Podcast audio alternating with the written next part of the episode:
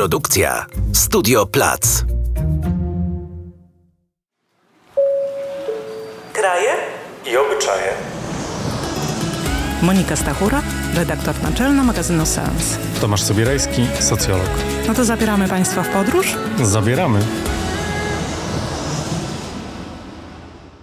Dzień dobry, Monika Stachura. Tomasz Sobierajski. W dzisiejszym odcinku podcastu Kraje i Obyczaje bohaterami naszej rozmowy mają być Włosi. Bo Włosi, jak się okazuje, od lat już przodują w takim badaniu robionym przez CEBOS od właściwie 30 lat i w tym roku przodują, ale przez te lata ciągle są w czołówce narodów, których obdarzamy największą sympatią. I tak się zastanawiam z Twojej perspektywy socjologicznej, dlaczego możemy tak lubić Włochów? Myślę, że najważniejsza jest tutaj kultura. Ale ja też mam takie podejrzenie, że my tak bardzo lubimy Włochów, bo nam się wydaje, nam Polakom, że my jesteśmy od nich mądrzejsi bo Włochów traktujemy jako takich ludzi, którzy nie za bardzo ogarniają rzeczywistość. Tam patrzymy na, przez pryzmat polityki, no to jest Berlusconi, telewizji, to są jakieś takie dziwne historie z piórami, rewiami. Y, wydaje, mi się, wydaje nam się, że tam jest wszystko takie lekkie. No oczywiście na pewno wpływ na to miało kino które też bardzo przybliżyło w, nam Włochów, ale tak jest moje podejrzenie. A ty jak myślisz, z jakiego powodu tak bardzo lubimy Włochów? Nie wiem, za co lubią ich ludzie, natomiast ja ich lubię między innymi za zmysłowość, czyli umiejętność jakiegoś życia z ciałem. Myślę, że ta zmysłowość, o której mówisz, to jest nie tylko to, jak ludzie wyglądają, ale to jest też, jak oni potrafią się cieszyć życiem, czyli ta dolce vita, jak potrafią fantastycznie jeść, jak potrafią z kilku, z trzech produktów przygotować kolację e, i spędzać czas, tak jak potrafią się bawić, tak jak potrafią się śmiać. Ta zmysłowość, masz rację, że na bardzo różnych poziomach jest, jest obecna. Powiedziałeś o jedzeniu i rzeczywiście z tą kuchnią włoską coś jest, ponieważ ona jest uważana na przykład przez Polaków jako taka najbardziej im bliska kuchnia e, zagraniczna. Oczywiście to jest pytanie, ile kuchni włoskiej w kuchni włoskiej w Polsce. Natomiast Powiedziałeś o takiej jednej rzeczy i to chciałabym, żeby też wybrzmiało, ponieważ to jest bardzo prosta kuchnia w gruncie rzeczy. Ja pamiętam e, kiedyś ktoś ze znajomych Włochów tłumacząc mi właśnie między innymi różnicę między kuchnią włoską a francuską, powiedział, że Włochy były bardzo biednym krajem, tak? W przeciwieństwie do Francji.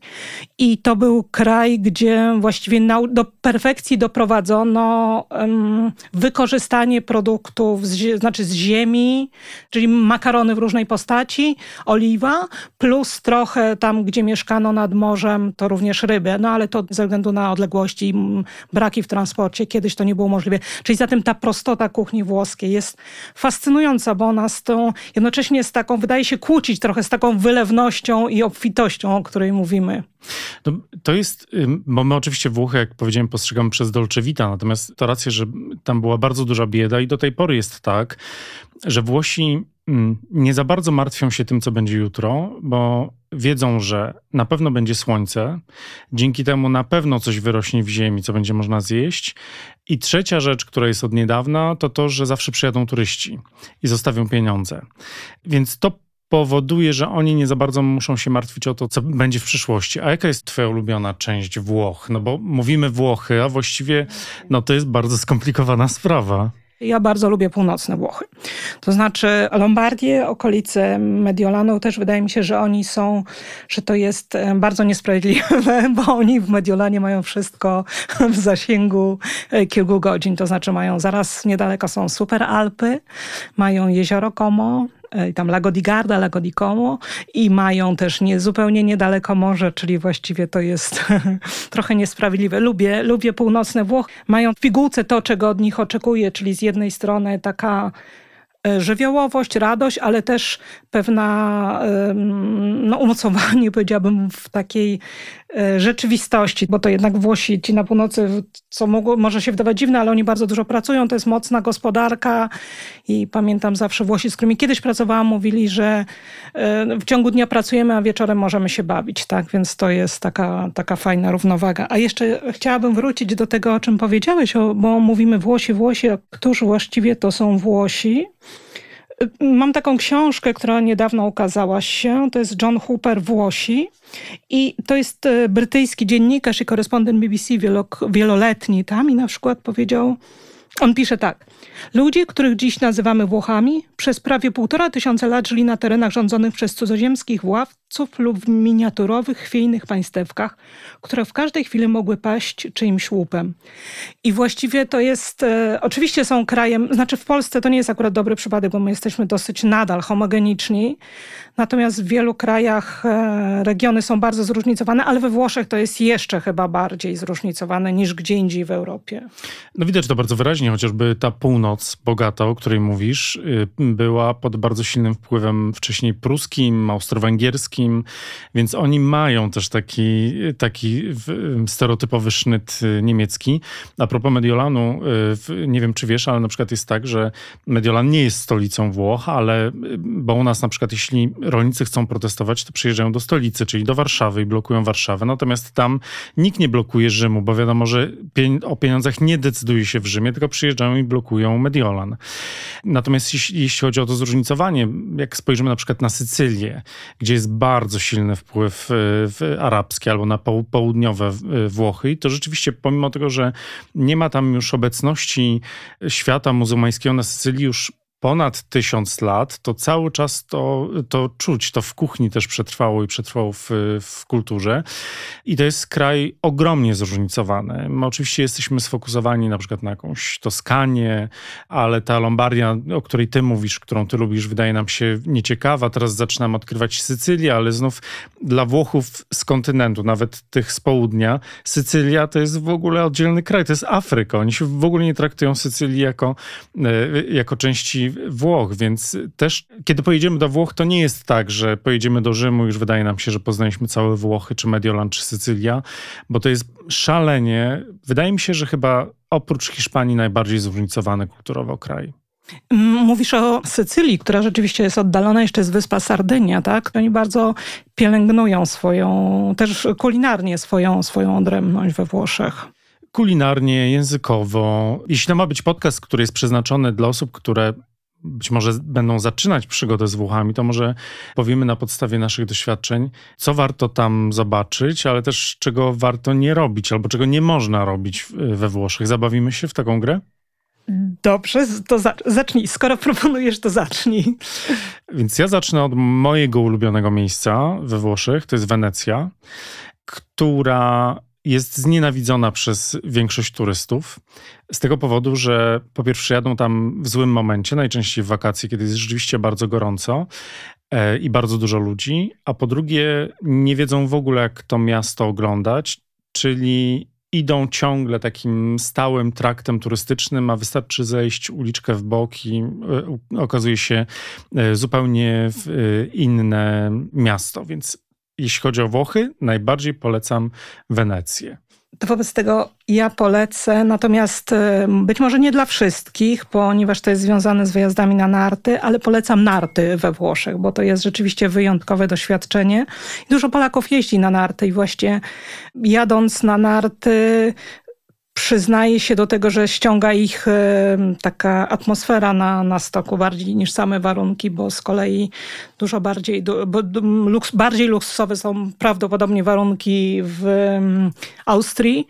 Francja ma z kolei wyższe góry, ale ta atmosfera, taka radość włoska na nartach jest e, niepowtarzalna. Tak, więc myślę, że narty we Włoszech i też mm, natomiast jeśli ktoś nie jeździ na nartach, natomiast y, miałby się zabrać z takimi osobami, to mógłby poświęcić ten czas na zwiedzanie północnej części Włoch, ale mam na myśli tutaj południowy Tyrol, y, czyli Górna Radyga, czy okolice Bolzano na przykład. To jest y, taka prowincja, to jest region autonomiczny we Włoszech, który nawet się cieszy, znaczy oprócz tego, że się cieszy dużą autonomią, gdzie też przeważa język niemiecki. niemiecki. To jest bardzo zabawne, bo naprawdę jest to najbardziej autentyczna opowieść. Dwa lata temu już e, to była taka przerwa, okienko w pandemii. Byłam, e, byłam tam po raz pierwszy w lato, właśnie nie na nartach i mieszkaliśmy w domu, w którym mężczyzna, ten był stamtąd, był rodowitym i on mówił bardzo źle po włosku, co było dla mnie jednak zdumiewające, że jestem we Włoszech i muszę moim kulawym niemieckim z tym panem się porozumiewać. Tak, to rzeczywiście jest dla bardzo wielu osób e, niespodzianka. Natomiast jeśli chodzi o narty we Włoszech, to myślę, że dużo się zmieni zmieni, bo przypomnijmy, że najbliższe igrzyska zimowe olimpijskie będą właśnie organizowane przez Mediolan, ten bardzo bogaty i Cortina d'Ampezzo i na pewno tam po igrzyskach bardzo dużo się zmieni. Natomiast Kolejna rzecz, jak mówiliśmy o jedzeniu, to warto powiedzieć i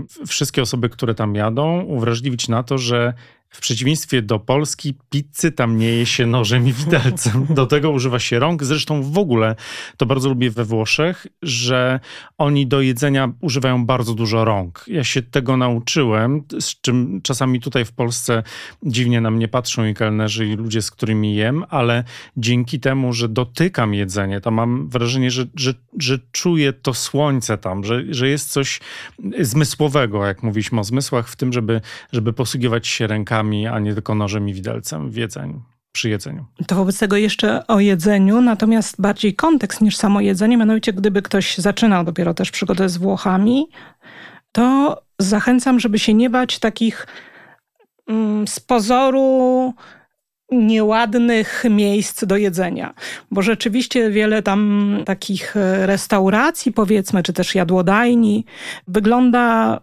no, zaskakująco, jeśli mamy w głowie to, że to jest kraj właściwie kolebka, kolebka kultury i kolebka estetyki europejskiej. Mianowicie są to często plastikowe stoliki. Te, przykryte ceratami.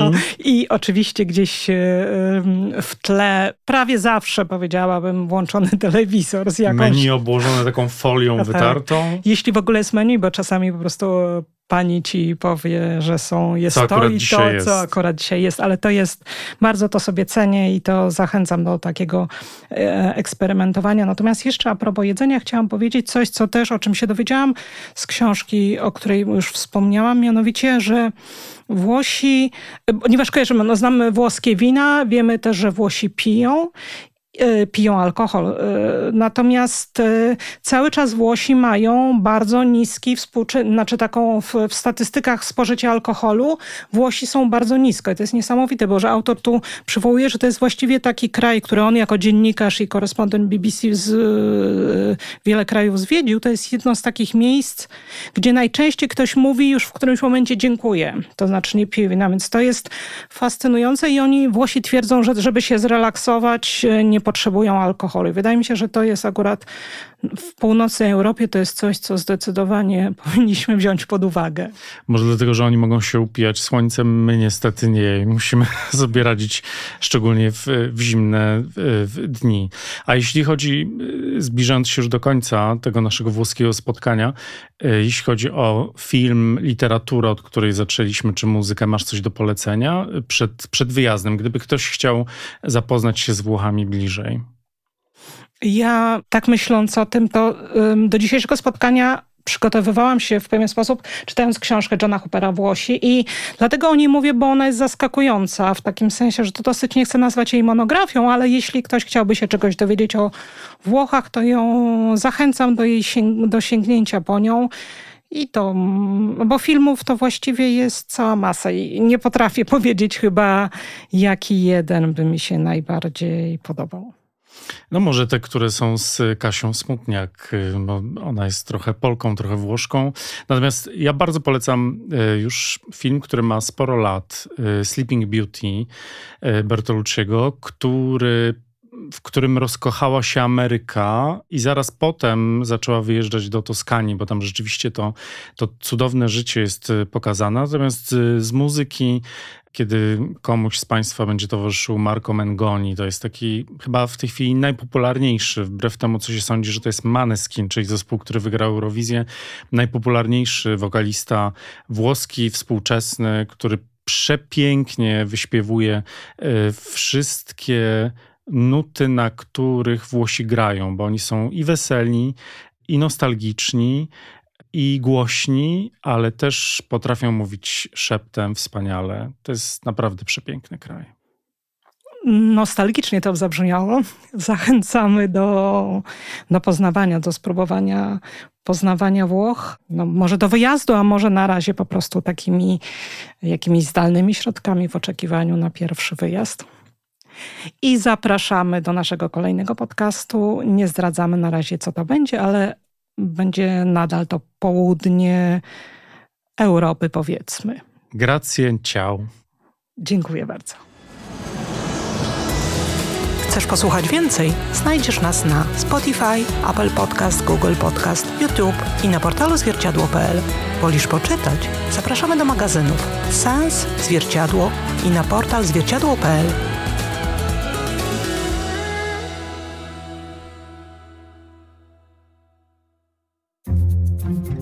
Produkcja Studio Plac.